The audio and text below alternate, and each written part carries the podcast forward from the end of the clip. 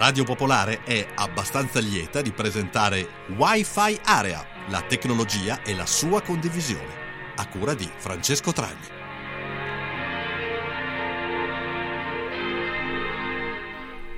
Venti e 32 minuti, buonasera ascoltatrici e ascoltatori. Bentrovati a una nuova puntata di Wi-Fi Area, una puntata un po' speciale questa sera per due motivi. Innanzitutto perché non c'è in studio Francesco Tragni, Abbiamo un impegno, lo ritroverete la settimana prossima. E poi perché eh, parleremo di eh, filosofia, filosofia naturalmente collegata a, che, a, quelle che sono le tecnologie e, e diciamo alla società moderna in cui stiamo vivendo, circondata appunto da, da internet, eh, dispositivi IoT, eh, insomma tecnologie dell'informazione.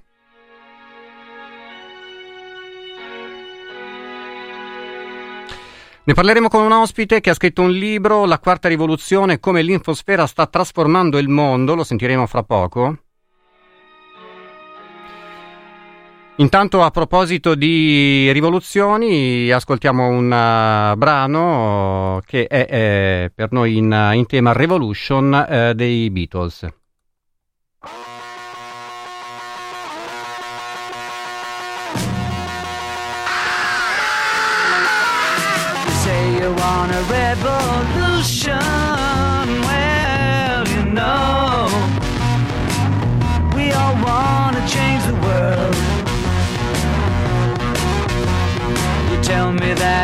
That it's evolution. Well, you know, we all want to change the world.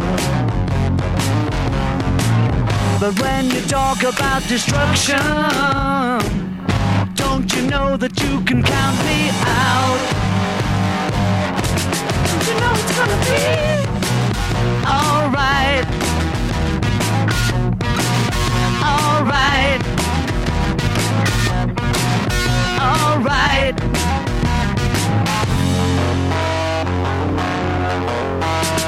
You say you got a real solution. Well, you know. Salve, eh, allora prendo la telefonata nello studio, arrivo subito. You ask me for a contribution,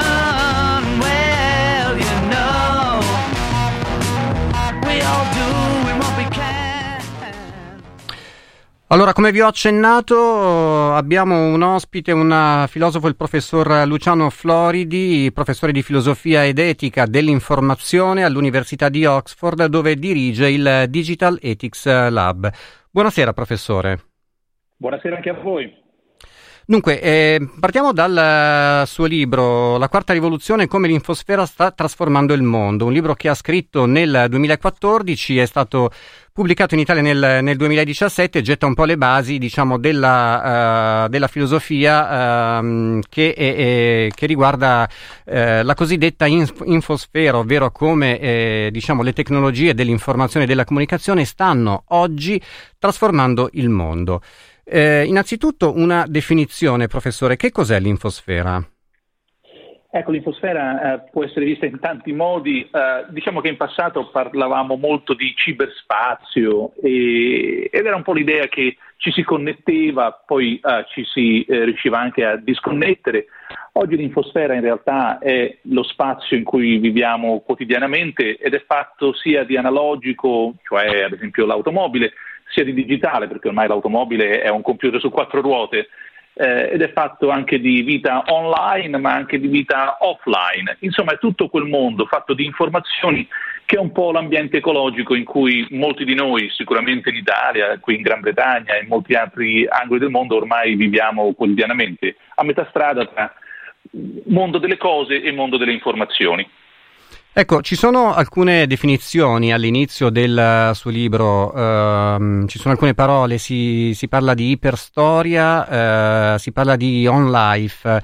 Eh, in, in, on, on life, tra l'altro, è un termine che ha inventato lei. Sì, questo è un po', uh, alcuni lo vedono come un vizio del filosofo, no? che vuole le parole difficili, complicate, non è proprio così, ogni tanto facciamo anche un po' il verso, uh, siamo un po' civettuoli con queste definizioni, la realtà è che quando ci si scontra con uh, mondi nuovi, fenomeni nuovi, allora nasce anche l'esigenza di avere parole nuove. L'esempio che io do è un po' come se uno fosse arrivato in Australia e vedesse uno strano animale e, e dice quello si chiama, come si chiama? Un canguro, ecco, non lo puoi chiamare in un altro modo. Allora, uh, scontrandosi un po' con questa rivoluzione digitale, inevitabilmente qualche parola chiave è utile averla. E on life è stata una parola che devo dire ha avuto molto successo, ne sono molto contento, eh, inaspettatamente. Era in realtà un, una, una, ricerca che ho fatto molti anni fa, eh, dove c'era bisogno di eh, ragionare insieme alla Commissione europea, che mi aveva chiesto di fare il, eh, il chair, cioè quindi l'organizzatore di, una, eh, di un gruppo di ricerca, l'impatto delle tecnologie digitali su, uh, sui cittadini europei. Parliamo di molti anni fa, uh, un progetto di ricerca molto bello e c'era bisogno di spiegare l'idea che ormai vivere in questa uh, simbiosi un po' a metà strada, come dicevamo prima, tra informazione digitale da un lato ma anche realtà quotidiana dall'altro, insomma eh, la cucina in cui noi viviamo, in cui uh, c'è Alexa e c'è anche l'orologio digitale, c'è il forno uh, che però uh, continua anche a lavorare con il, con il pollo, ecco, in, questa, in, questo contesto parlare di vita online o offline era ormai una cosa degli anni 90. E allora io proposi alla Commissione europea di coniare questo nuovo termine, di guardare perché non parliamo di on life, cioè di una vita che è ormai continuamente un po' online e un po' offline. Se chi ci ascolta vuole un esempio è semplicemente il fatto che nei nostri cellulari abbiamo normalmente una, una, ventina di app e queste ventina di app mandano la nostra geolocalizzazione una volta al minuto, quindi pensare di essere offline è un po' una illusione. Ecco, eh, per eh, diciamo inquadrare un po' anche l'epoca in cui viviamo, lei ha eh, parlato, parla nel, nel, nel suo libro, nelle, nelle, nelle, sue ricerche di iperstoria per andare un po' a definire quella che è l'epoca eh, che stiamo vivendo in contrapposizione a quella che era la storia fino a pochissimi anni fa. Quando finisce, quando inizia, anzi, innanzitutto, quando inizia la storia, quando finisce e quando inizia l'iperstoria? Ecco, la, la storia inizia, eh, se prendiamo un po' il manuale eh, e, e, la sua definizione, eh, per noi inizia circa 6.000 anni fa, grosso modo, poi chi aggiunge qualche secolo in più, qualche secolo in meno, ma insomma, eh, ed è, inizia con l'invenzione de, della, dell'alfabeto, della scrittura almeno dalle parti nostre, ecco, uh, poi scopriamo anche che in Cina uh, c'erano arrivati anche loro. E perché? Ma perché la preistoria è qualunque vita umana su questo pianeta che non abbia modo di registrare il presente per un consumo futuro, il che vuol dire che io non so scrivere e che quindi la ricetta o me l'ha passata nonna oppure io non la trovo scritta da qualche parte. Insomma, c'è soltanto memoria naturale, biologica, umana. Ecco, noi circa 6.000 anni fa, poi appunto diciamo, aggiungiamo qualcosa, togliamo qualcosa, usciamo da questa fase di trasferimento di memoria in versione orale e entriamo nella fase che si chiama appunto di storia, cioè di registrazione eh, in grado appunto di passare le nostre informazioni a future generazioni anche senza esserci. Questo lo dobbiamo all'alfabeto, ovviamente alla scrittura. Platone, ricordiamoci che tanti, tanti, tanti secoli dopo ancora se ne lamentava, cioè nel V secolo, eh, nella, nell'Atene del V secolo a.C., ancora trovava straordinario il fatto che avevamo inventato la scrittura. Ecco, allora in questo contesto quando è che finisce eh, la storia per diventare iperstoria, ma bisogna capire forse un'idea molto semplice eh, che ho cercato di eh, chiarire poi eh, ulteriormente nel libro, e cioè che circa uh, 6.000 anni fa noi abbiamo cominciato a creare una società che dipende sempre di più, è connessa con le tecnologie della registrazione dell'informazione, poi della trasmissione, ovviamente con Gutenberg, con l'invenzione della, del libro, uh, che vuol dire Vuol dire che ad esempio non c'è legge senza uh, che qualcuno da qualche parte abbia una tavoletta uh, dove c'è scritto guarda mi devi due capre oppure il mio campicello finisce qui. Eh, non c'è impero romano, non c'è eh, diciamo, civiltà occidentale, siamo in questo angolo del mondo, senza la possibilità di registrare. Poi ovviamente non c'è... Sì, quindi banalmente un uh, supporto per andare a registrare delle informazioni. Completamente. A questo punto perché iperstoria? Ma perché noi ci siamo ancora di più affidati a queste tecnologie della registrazione, della trasmissione e oggi della manipolazione dei dati. Quindi alfabeto, Gutenberg, computer, 1, 2, 3, registrazione, trasmissione, manipolazione. È come se fosse una vita che si è ulteriormente avvitata. Noi su questo divano della storia ci siamo seduti ancora di più E quindi non si parla di fine della storia come dicevamo qualche tempo fa negli anni 90, insomma eravamo più ottimisti, come se la storia fosse arrivata a un, una sua forma di completamento e dovessimo soltanto aggiustare qualche angolo, la democrazia, il liberalismo sarebbe arrivati ovunque. No, in realtà noi ci siamo ancora più affidati alla storia e lo vediamo facilmente quando c'è un ciberattacco da qualche parte o basti pensare appunto al fatto che, e chiudo qui, eh, una città eh, come Milano o Roma eh, o, o, o, o Oxford stessa possa essere messa in ginocchio uh, semplicemente staccando la luce. Ecco, allora non siamo usciti dalla storia, siamo diventati ancora più storici del passato. Certo.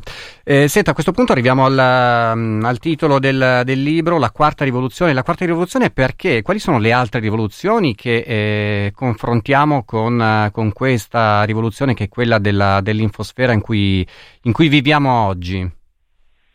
Ma su questo eh, eh, la ringrazio per la domanda perché fino a qualche tempo fa mi sentivo rispondere ma guarda Floridi che non è che abbiamo la filosofia dell'automobile, la filosofia del, del nucleare, perché la filosofia del digitale?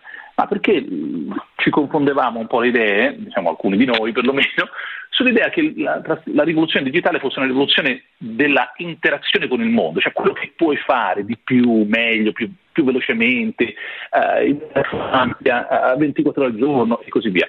Non è così, cioè, questa rivoluzione non è tanto in quello che possiamo fare con le cose del mondo, quanto una rivoluzione che riguarda noi stessi, la nostra identità e di qui appunto l'idea di una quarta rivoluzione, cioè la prima che è quella che ci ha spostato dal centro del mondo, è quella copernicana, e stavamo tanto bene, eh, devo dire, eravamo comodi al centro dell'universo, pensavamo di essere noi veramente dire, quelli per la quale la festa era fatta.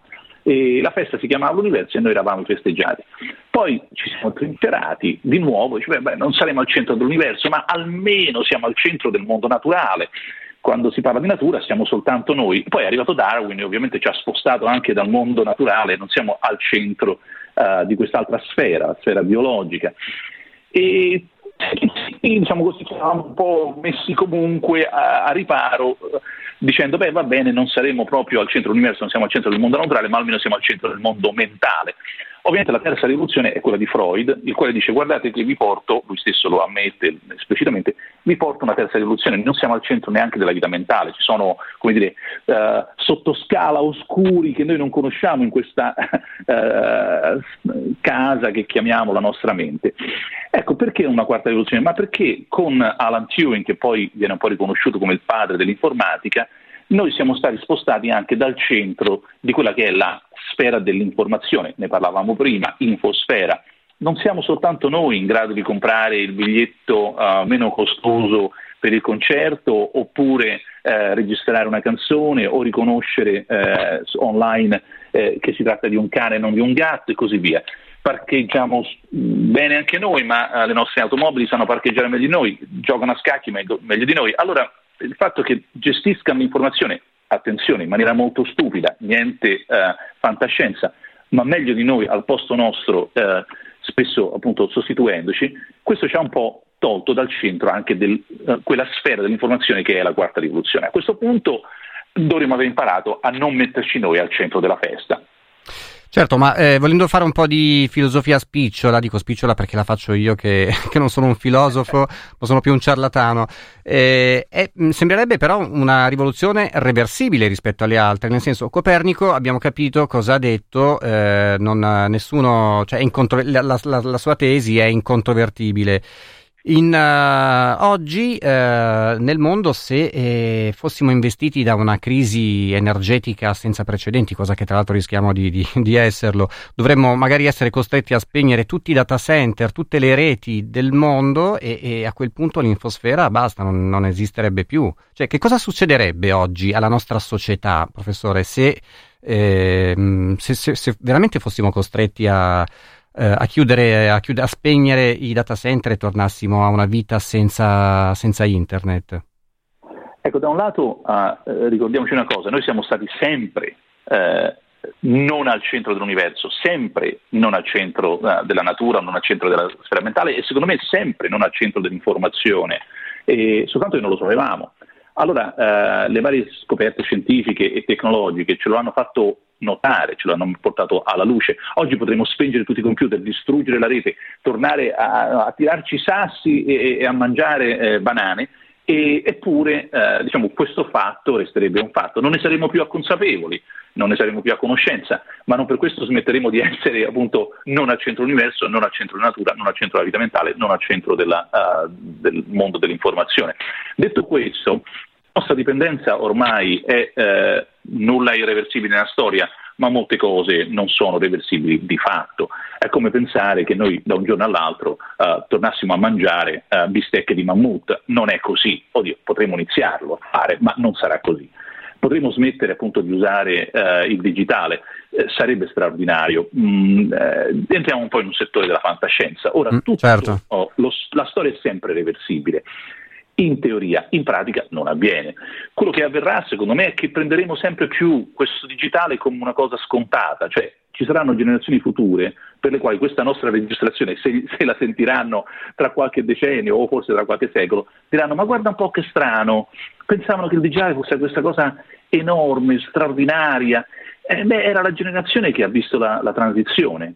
La generazione, almeno cinquantenni come me, ne ho compiuti 55 due giorni fa, e Auguri. ho visto il mondo analogico, completamente analogico.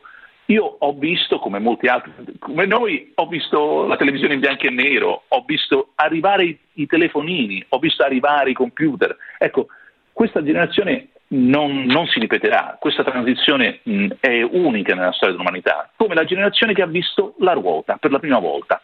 L'ha vista una volta, poi abbiamo continuato a sfruttarla per millenni. Ecco, il digitale è un po' la stessa cosa. Quindi io vedo il digitale in futuro come una cosa che non sparirà ma diventerà ordinaria, uh, qualcosa come e che cosa c'è da sorprendersi? È il digitale. Certo, lei eh, dedica un intero capitolo eh, scusate, alla, all'identità, devo dire, all'identità digitale, devo dire, è un capitolo molto suggestivo, cercando di dare, mh, mm, di dare, una risposta a domande del tipo chi siamo, cosa diventiamo nel momento in cui trascorriamo molto tempo in, eh, rete, in particolare che cosa, che cosa siamo noi, cioè cosa, che cosa sono le nostre informazioni, cioè come diventa l'individuo in, in rete, professore? Eh, questa è una, una, questione molto interessante perché ricorda un po' quello che dicevamo anche prima, cioè che la la rivoluzione digitale ha trasformato la nostra identità, non tanto quello che facciamo con il mondo, se no non ne parleremo così intensamente. E la nostra identità qui, eh, semplifico molto, ma immaginiamo di avere soltanto due possibilità. Una che vede l'informazione che eh, di cui abbiamo possesso, è mia come le mie scarpe, la mia automobile, la mia casa. E, e quindi se tu entri in casa e io non ti ho autorizzato, eh, ecco allora stai, stai, invadendo la mia privacy, ma perché la mia informazione è il mio spazio, mio proprio nel senso di possesso. Poi c'è invece un'altra considerazione che è quella che faccio nel libro e di cui io sono stato un sostenitore po' a lungo, diciamo che uh, non è proprio maggioritaria, ma penso che sia più interessante, e cioè che quando dico la mia informazione non sto dicendo nello stesso senso in cui parlo di la mia casa, la mia automobile, ma nello stesso senso in cui parlo della mia mano, del, del mio cuore, della, della, mia pelle, cioè qualcosa che mi costituisce, che, che fa sì che io sia io. Allora, tra la differenza tra la mia auto e la mia mano è che la mia auto è qualcosa che possiedo e rispetto alla quale ho un rapporto economico. Eh, invece per quanto riguarda, e quindi avremo un modo diciamo, più americano di concepire la, la privacy. Eh, se serve è utile, bene, altrimenti puoi anche ad esempio distribuirla, generarla, uh, uh, negoziarla per magari un servizio. Se invece siamo più europei, allora noi gestiamo la, la, privacy, la nostra identità informazionale come costitutiva, cioè quello che fa di noi stessi noi stessi. Ecco, in questo caso allora uh, io preferirei parlare appunto di dignità umana, di livelli di eh, intromissione nella, nella, dignità umana che sarebbero un po' come eh, un rapimento, cioè chi mi osserva da fuori e porta via da me delle informazioni non è come se entrasse in casa mia, ma è come se mi portasse a casa sua, cioè è una cosa diversa. Ecco, di qui quindi due concezioni diverse della privacy e un dibattito che abbiamo ancora in corso eh, a livello europeo. Certo, sì, sì, in realtà volevo fare una domanda sulla privacy, ehm, ce, ce, ce, l'avevo pronta e, e, e, e, quindi a questo punto eh, effettivamente sì, mh, le implicazioni etiche eh, dalla privacy alla politica di fatto in realtà eh, nella società in cui viviamo oggi, nella società ipertecnologica sono sono fortissime, Parlando, partendo dalla privacy, eh, che appunto è un tema, come dice lei, è un tema che, di cui si parla tantissimo. Ricordiamo che il diritto alla riservatezza è sancito dalla Dichiarazione universale dei diritti umani. Eh, ma perché le tecnologie dell'informazione hanno fatto della privacy uno dei temi più discussi in questo momento? Mm, come diceva lei, siamo degli oggetti, cioè de- de- degli esseri eh, inf- informazionali di fatto, cioè veicoliamo informazioni.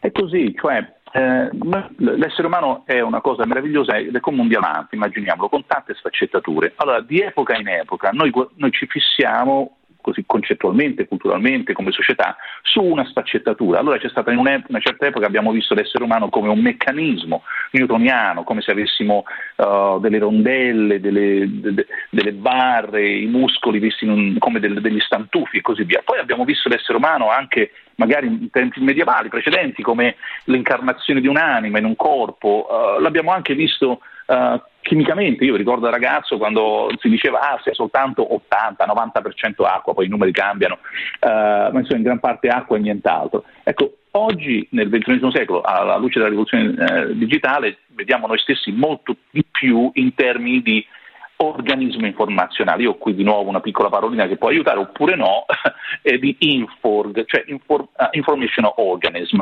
Cioè, che vuol dire? Vuol dire che io vivo, mi nutro, uh, cresco, soffro, godo a seconda dei flussi informativi eh, di cui sono uh, partecipe. Allora, dalle uh, fake news o le bufale alla manipolazione degli individui, dalla gestione delle informazioni online alla privacy, si tratta veramente di toccare uno dei nervi profondi dell'umanità.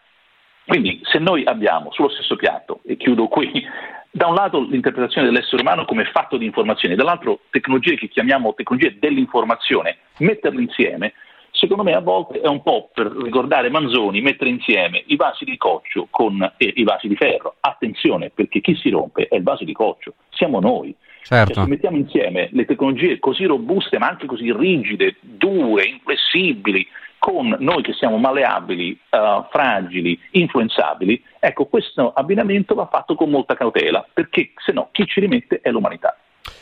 Certo, io ehm, le ruberei ancora qualche minuto per un paio di domande. Prima però ehm, lancerei eh, diciamo una domanda, un paio di domande agli ascoltatori che poi interverranno dopo um, al telefono chiamando allo 0233 001 001 oppure mandando messaggi sms o uh, sul canale Telegram al 331 6214013.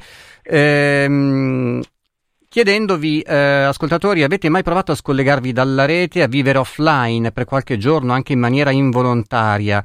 Come è andata? Ci sono uh, cose a cui avete rinunciato perché troppo invasive, ad esempio alcune app che hanno pubblicità personalizzate che sono appunto troppo invasive.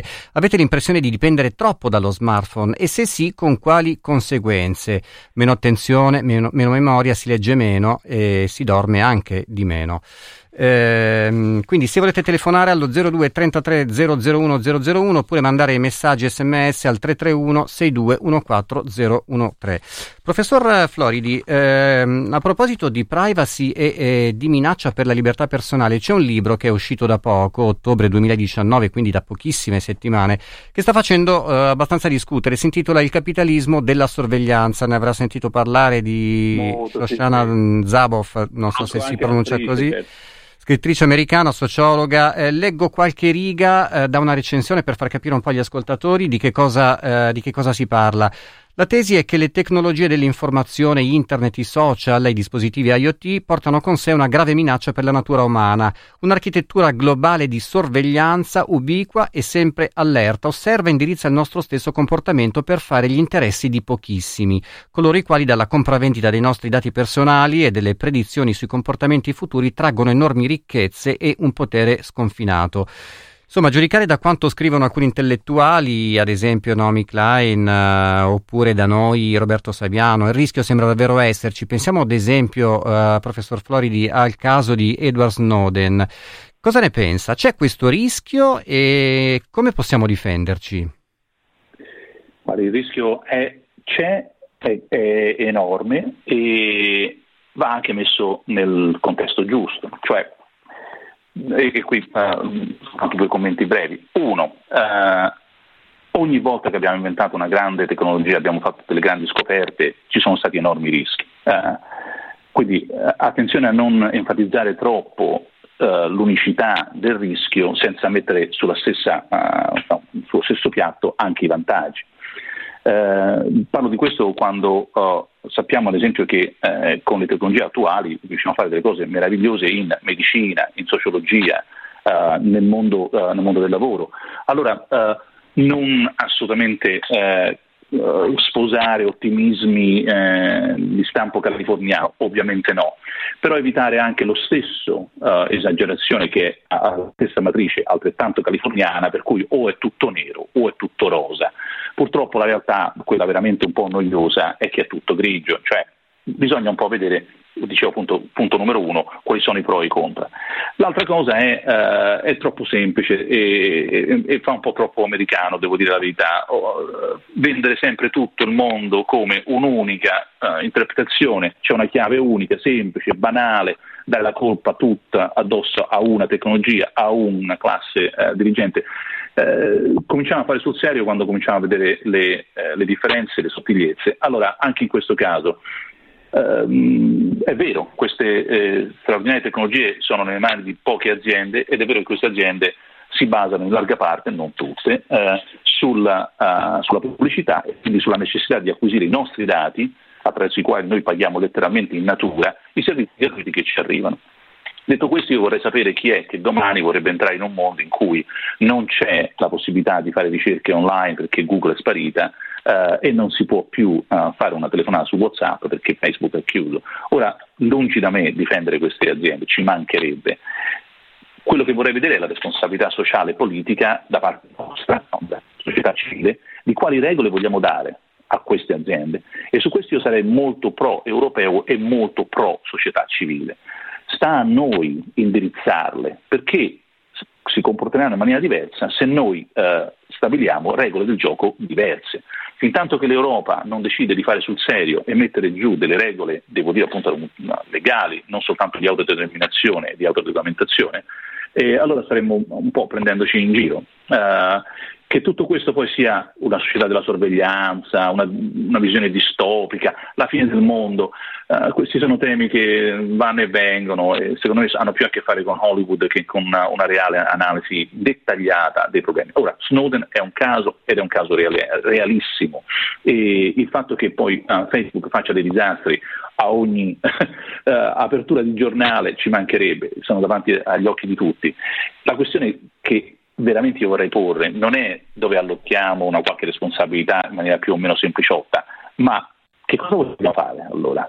Qual è la strada giusta? Secondo me la strada giusta è quella di un impegno sociopolitico nel dare le regole giuste a questo, uh, a questo uh, meccanismo. Quindi, quindi in, sostanza, in, sostanza, lei dice che la politica deve fare la sua parte, cioè noi cittadini e la politica tutta devono fare la propria parte per, uh, per difendersi in qualche modo, per, o, per, o perché non ci siano semplicemente rischi è una parte fondamentale. Quando San Francisco decide di um, rendere illegale l'uso uh, delle, uh, delle, tecnologie di riconoscimento facciale, non è una scelta banale, è una scelta politica forte, uh, significativa. faremo lo stesso in altri posti? Beh, ne stiamo discutendo ad esempio in, in Gran Bretagna. Quando uh, si decide che, ad esempio, l'antitrust eh, non è stato sufficientemente rispettato e c'è stato un, uh, un breach, insomma, una rottura, uh, una, una, forma illegale di gestione dei dati, perché la, la, la legislazione europea sulla gestione dei dati uh, dei, dei, dei, cittadini europei, il GDPR, General Data Protection Regulation, non è stato rispettato e le multe fioccano. Quella è l'Europa che io voglio dire, ma non perché è un'Europa che reagisce a suon di multe all'innovazione tecnologica, ma è un'Europa che sta crescendo nella missione in cui tiene le mani sul volante, non il piede sull'acceleratore. Il piede sull'acceleratore è l'innovazione tecnologica, le mani sul volante è la politica. Sono due cose diverse, ma senza le mani sul volante, quando noi allora veramente andiamo verso il futuro in maniera molto veloce, ci spaventiamo perché non abbiamo una chiara direzione. Se la direzione arriva, ed è una, una direzione sociale, della società civile, della politica, allora saremmo contentissimi di andare dove stiamo andando anche più velocemente, un po' come quando si andava in vacanza. Ma quando arriviamo, papà? Quando arriviamo? Perché sapevamo dove stavamo andando. Se invece questa direzione non c'è ed è lasciata soltanto alle, alle, aziende largamente americane, beh allora lo spavento è giustificatissimo. Ecco, io su questo vorrei vedere più uh, diciamo, attenzione e molta meno attenzione sulle uh, solite cose da un po' film di zombie dove tu, ci sono tutti i cattivi e i buoni, siamo tornati un po' ai cowboy e agli indiani, non è così, non ci mancherebbe, cioè, sono storie un po' banali, purtroppo vanno molto e la semplificazione vende sempre. Certo. Senta, ehm, c'è chi dice che eh, a un'intera generazione, quella nata 10 o 15 anni fa, è stato fatto il lavaggio del cervello. Le nuove tecnologie in qualche modo eh, eh, hanno avuto il loro impatto, un impatto abbastanza negativo. Mm, è d'accordo con questa, con questa tesi? Un po' mi fa sorridere perché mi ricordo quelle ah, discussioni che facevamo tanto qualche anno fa, che poi invece andava di moda a dire che Google ci rende stupidi, altro libro appunto del tutto inutile. E, ehm, eh, allora io vorrei sapere quale, forse sono, faccio troppa filosofia, eh, però quale immagine dell'umanità passata abbiamo? Ma perché eravamo tanti intelligenti in passato? Guardi che noi veniamo, quando mi si chiede ah, le future generazioni faranno meglio di noi, è facile fare meglio di noi perché eh, negli ultimi cento anni abbiamo uh, avuto due guerre mondiali, abbiamo distrutto il pianeta e abbiamo sganciato due bombe atomiche su due città. Quanto ci vuole per fare meglio? Poco, eh? la barra è bassa. Allora, quando mi si dice la generazione attuale, lavaggio del cervello, ah, invece noi, quando stavamo lì eh, con uh, due canali uh, televisivi che bombardavano di no, democrazia cristiana, andava tutto benissimo? Ecco, non sono tanto sicuro.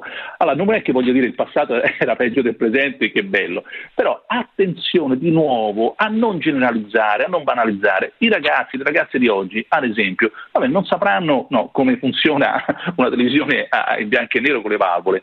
In confesso però, tutti quelli che conosco io, almeno qui a Oxford, sanno tutti programmare in Python e io non ho idea. Cioè, e Python, tanto per ricordare a chi ci ascolta, è la lingua eh, informatica, o meglio di programmazione, con cui è scritta Wikipedia. Per cui se tu vuoi lavorare su Wikipedia nella parte profonda, Python devi conoscere. Allora, tanto scemi? Non mi sembra.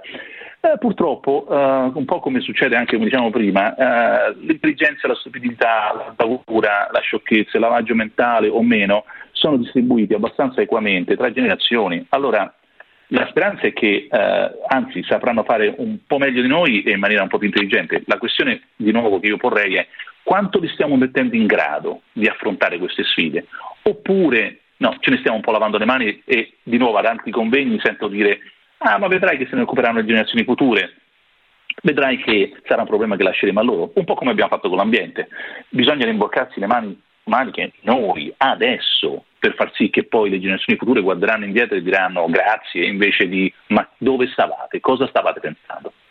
Certo. Senta, lei ha citato Wikipedia, una delle ultime due domande che volevo farle riguarda proprio la eh, capacità di eh, informarsi oggi eh, e di istruirsi. L'istruzione è cambiata tantissimo eh, rispetto a vent'anni fa.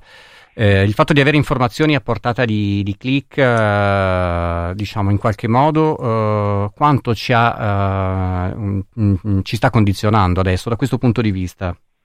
Tantissimo, cioè è veramente una cosa uh, che fa impressione e soprattutto per chi come me uh, non ha mai lasciato il mondo dell'educazione, dell'università ed è rimasto sempre un po' studente e le, le trasformazioni sono state uh, veramente profonde. C'è una, continu- una, continuità, perché come sempre la storia è fatta di continuità e discontinuità di, di rivoluzioni ma anche di costanti, non soltanto di variabili. La continuità che io vedo è che ancora una volta sempre di più si afferma la necessità di superare il nozionismo, cioè quando a noi da ragazzi ci facevano memorizzare tutti i fiumi dell'Italia, ecco, la sensazione è che venissimo trattati un po' come un registro uh, sul quale se tu potevi soltanto dare un'occhiata l'avessi potuto recitare in, versione alfabetica, oggi con Wikipedia veramente ha ancora meno senso. Cioè, che, perché avere questa versione mnemonica come se io dovessi essere un'enciclopedia viaggiante? L'enciclopedia ce l'ho in tasca. D'altra parte però oh, sostituire quelle nozioni con nulla è pericolosissimo perché l'apprendere quelle nozioni non erano le nozioni stesse, era l'apprendere che serviva. Era un po' come dire, guarda, tu da qualche parte devi fare allenamento, allora tanto vale che fai allenamento con queste cose in palestra, così quando poi nella vita dovrai esercitarti, qualche cosa l'avrai imparata. Sapere appunto se Napoleone viene primo o dopo Carlo Magno, devo dire, esperienza che ho fatto io con alcuni ragazzi, non è insignificante. Detto questo, oggi mi sembra che sia molto più importante focalizzare l'attenzione soprattutto su quelle che a me piace chiamare le lingue dell'informazione. Ora, questa viene subito interpretata male, ah sì sì, bisogna insegnare l'informatica, non ho detto questo. Le lingue dell'informazione sono ad esempio la musica. Se io non conosco la musica non potrò mai leggere uno spartito, è un mondo che non mi appartiene, che mi è escluso. Sono anche le lingue naturali ovviamente, ma sono anche ad esempio le lingue della matematica, la lingua della storia, la lingua della geografia. La geografia non è fatta di fiumi e monti, ma è fatta soprattutto di strutture. Eh, allora, focalizzare sulle lingue, ecco vengo proprio a Wikipedia, vuol dire non soltanto essere dei lettori passivi, ma dei costruttori. Cioè noi dobbiamo dare alle generazioni future la possibilità non soltanto di leggere e ascoltare e vedere, ma anche di produrre criticamente informazione. Questo sarebbe fondamentale, è sempre stata una grande sfida, ricordiamocelo, Oggi è diventata una sfida ancora più importante perché lì sta il mondo del lavoro. Noi... Beh, la, la creatività in tutto questo gioca un ruolo fondamentale, o sbaglio? Cruciale. E infatti a me piace molto ricordare che la nostra è l'epoca del design. Eh, di tutte le forme dell'innovazione che noi abbiamo, che sono tre, immaginiamo una sorta di sgabello a, a tre gambe, c'è l'innovazione vista come scoperta, ad esempio dell'America o qualcosa, o, o l'innovazione vista come eh, invenzione, ad esempio della ruota, o l'invenzione come design, ad esempio il design dell'iPhone. Ecco, oggi la gamba di questo sgabello che va avanti servono tutte e tre, ma quella del design. Design vuol dire creatività, vuol dire capacità di eh, identificare i problemi importanti, non quelli stupidi, non quelli inutili, saper identificare quali sono i vincoli e le risorse per risolverli e poi avere la capacità immaginativa di trovare una soluzione che non abbiamo ancora trovato. Ecco, questo è un esercizio che si può uh, fare e i ragazzi ovviamente possono apprendere dalle buone abitudini. Bisogna cominciare a farlo, molti già lo fanno, ma bisogna farlo ancora di più. L'idea che si possa andare ancora a ripensare la, l'educazione oggi in termini nozionistici oppure di manuale da uh, saper uh, un po' raccontare come una storiella, ecco questo vuol dire fare un disservizio uh, alla generazione futura. Senta, le chiedo l'ultimissima cosa. Eh, sono passati cinque anni da quando ha scritto il libro, che rappresenta forse un primo lavoro, un punto di partenza. Eh, cosa è cambiato in questi anni? La filosofia dell'informazione, il, mm, il suo lavoro con, con, con, i suoi colleghi si sta muovendo verso concetti nuovi? Sì, perché eh, la cosa che, sta, che, è cambiata, nel senso che è, è incrementata in maniera eh, notevole, è la commercializzazione di tutto questo mondo. Uh, il libro è stato scritto eh, in modo filosofico e quindi vorrebbe essere un libro che si può leggere ancora a distanza di tempo uh, senza per questo diventare vecchio, ecco questa è un po' l'ambizione. Certo alcuni fatti vanno aggiornati e così via, però c'è una cosa che il libro non mette abbastanza uh, in luce e, ed è questa appunto della, di, un, di, un, mondo che è sempre più legato al, al, business e sempre meno a, a una versione sociopolitica del, del, digitale. Questo un po' mi dispiace, eh, è una direzione che io avrei preferito non vedere eh, realizzarsi. Eh, oggi dobbiamo fare ancora più lavoro di quanto si doveva fare cinque anni fa. Va bene, professor uh, Luciano Floridi, io mi fermerei qui con lei, la ringrazio molto per, per essere stato nostro ospite. Grazie a voi. Buona, Buona serata. serata, salve. 0233 001 001 se volete intervenire eh, al telefono chiedendo, dicendoci se avete mai provato a scollegarvi dalla rete e vivere offline per qualche giorno anche in maniera involontaria, come è andata? Ci sono cose a cui avete rinunciato perché troppo invasive? Intanto ci scrive un, un, ascoltatore a proposito della citazione che facevamo prima del libro Il capitalismo della sorveglianza, ci dice non vi pare che si stia realizzando l'Orwelliano 1984? Eh sì, effettivamente abbiamo pensato a quello eh, anche quando abbiamo eh, selezionato la scaletta delle, delle, delle canzoni da, da, mandare in onda questa sera. Questa è Jump dei Van Halen, tratta proprio dall'album che si chiama 1984.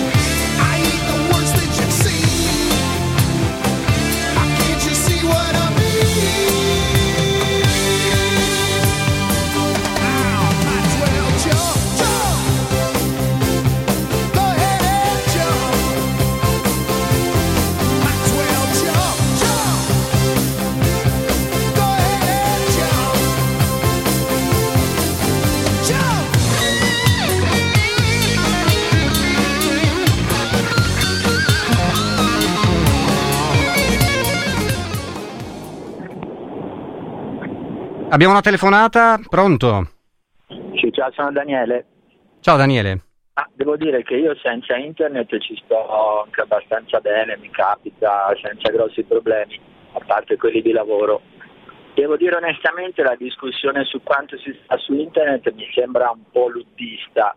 Io sono nel 1960, sono cresciuto con la mamma che mi metteva l'angoscia che dopo Carosello bisognava smettere di guardare la televisione perché il tubo catodico ti faceva male al cervello.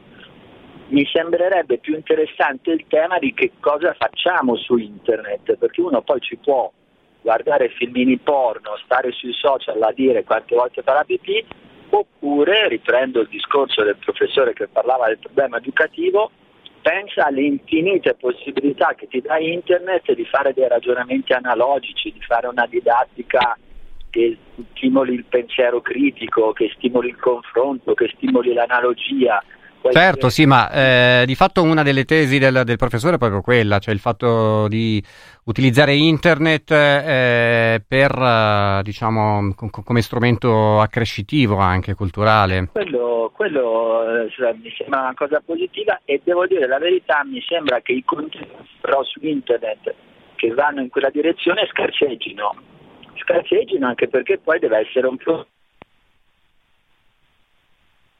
Pronto?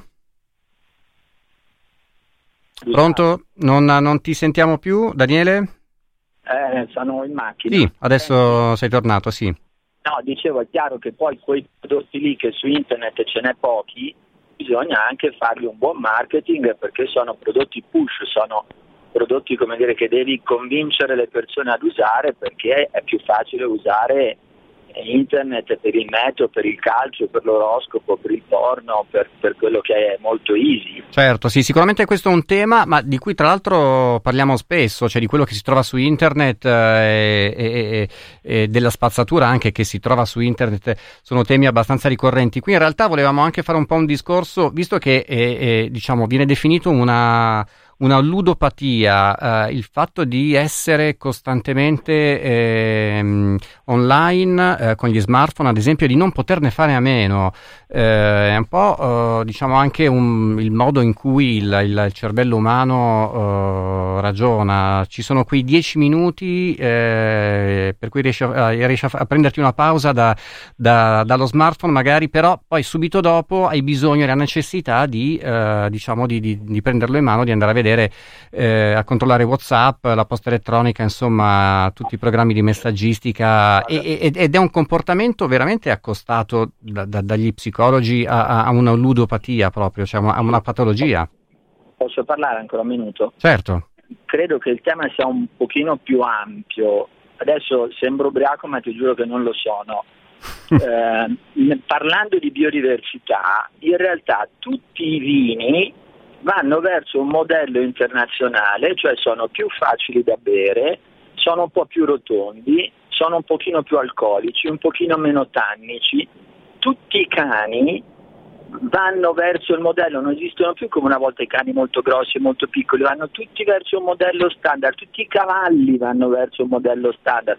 Io ho un cavallo murgese che era un cavallo per fare i funerali o le guerre, si migliora per farlo un po' più leggero, un po' più facile.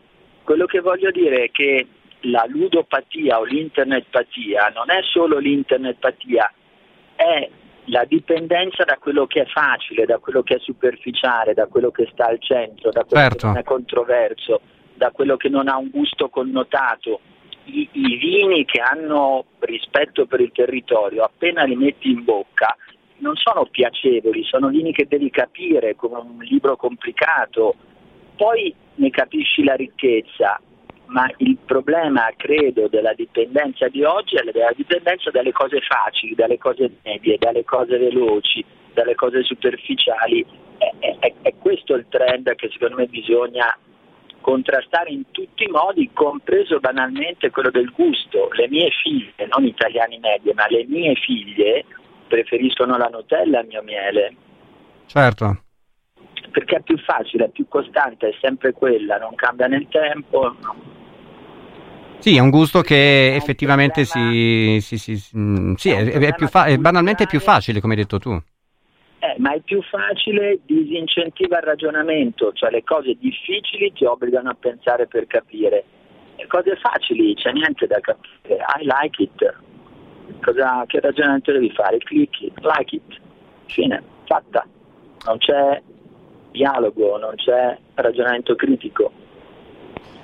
Certo, io mi fermerei qui con te Daniele, ti ringrazio. Grazie a te. Buona serata.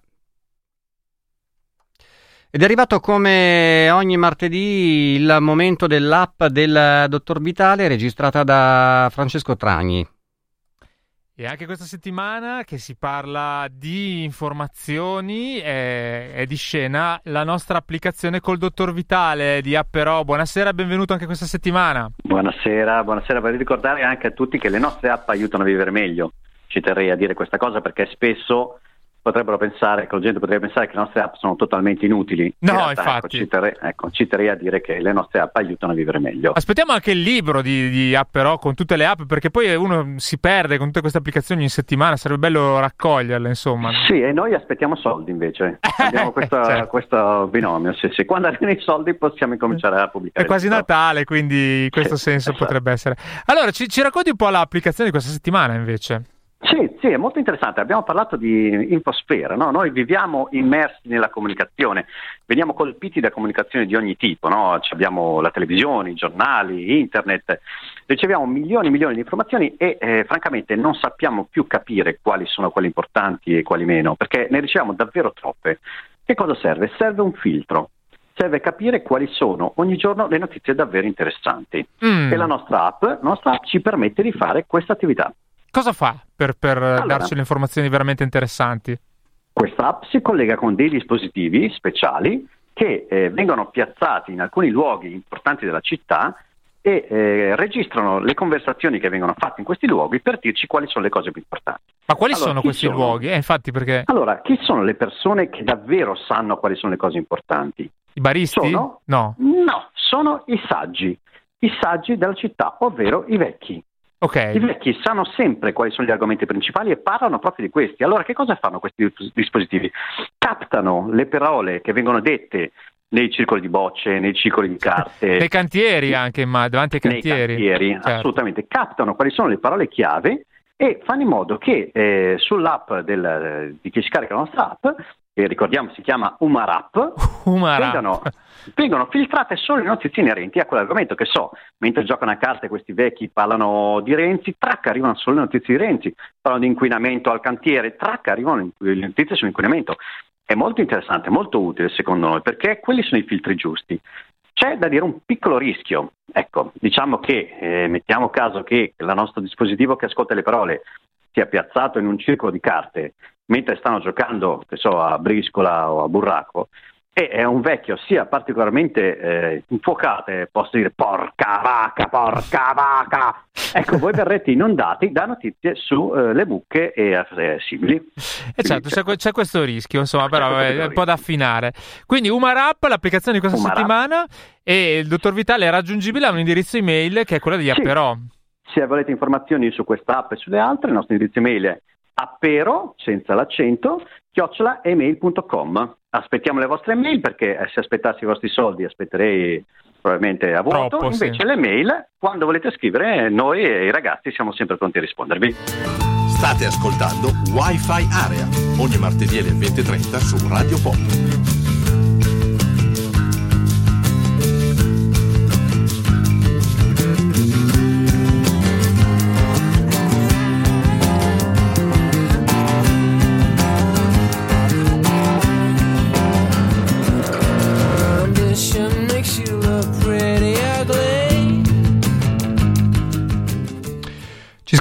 Ascoltatore che non si firma, un paio di mesi fa ho fatto un day off, immagino un day off eh, è, è un giorno in cui ha, si mh, che ha passato totalmente scollegato da, eh, dai dispositivi eh, elettronici, dagli smartphone, da internet e dice è stato libera- liberatorio ma forse antistorico, il nostro mondo ormai prevede di essere sempre connessi, spegnere il telefono dà comunque un potere enorme, una bella sensazione di libertà.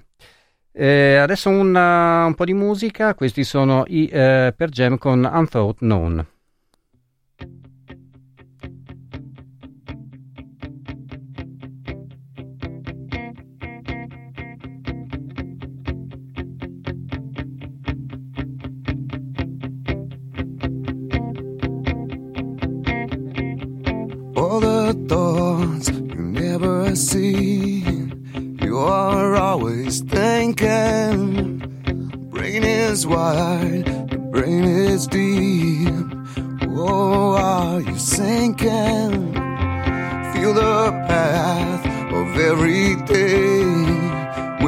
Which road you're taking? Breathing hard making hay. Yeah, this is living.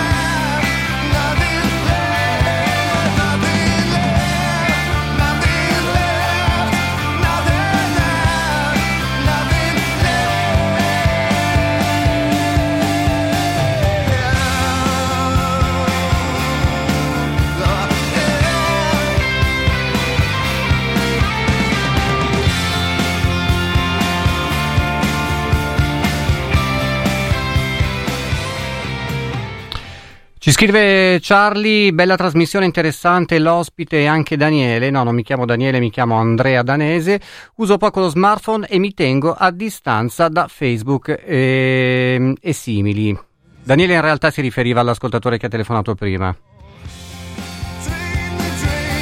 Sono d'accordo, telefonata interessante.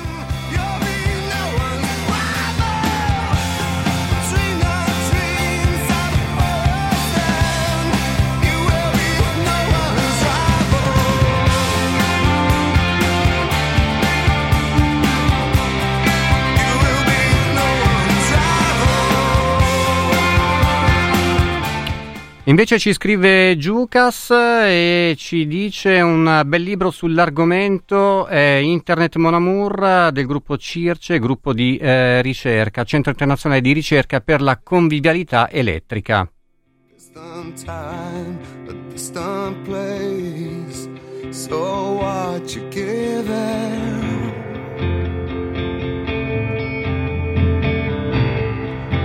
what you giving? Bene, è giunto il momento della sigla di chiusura di Wi-Fi Area.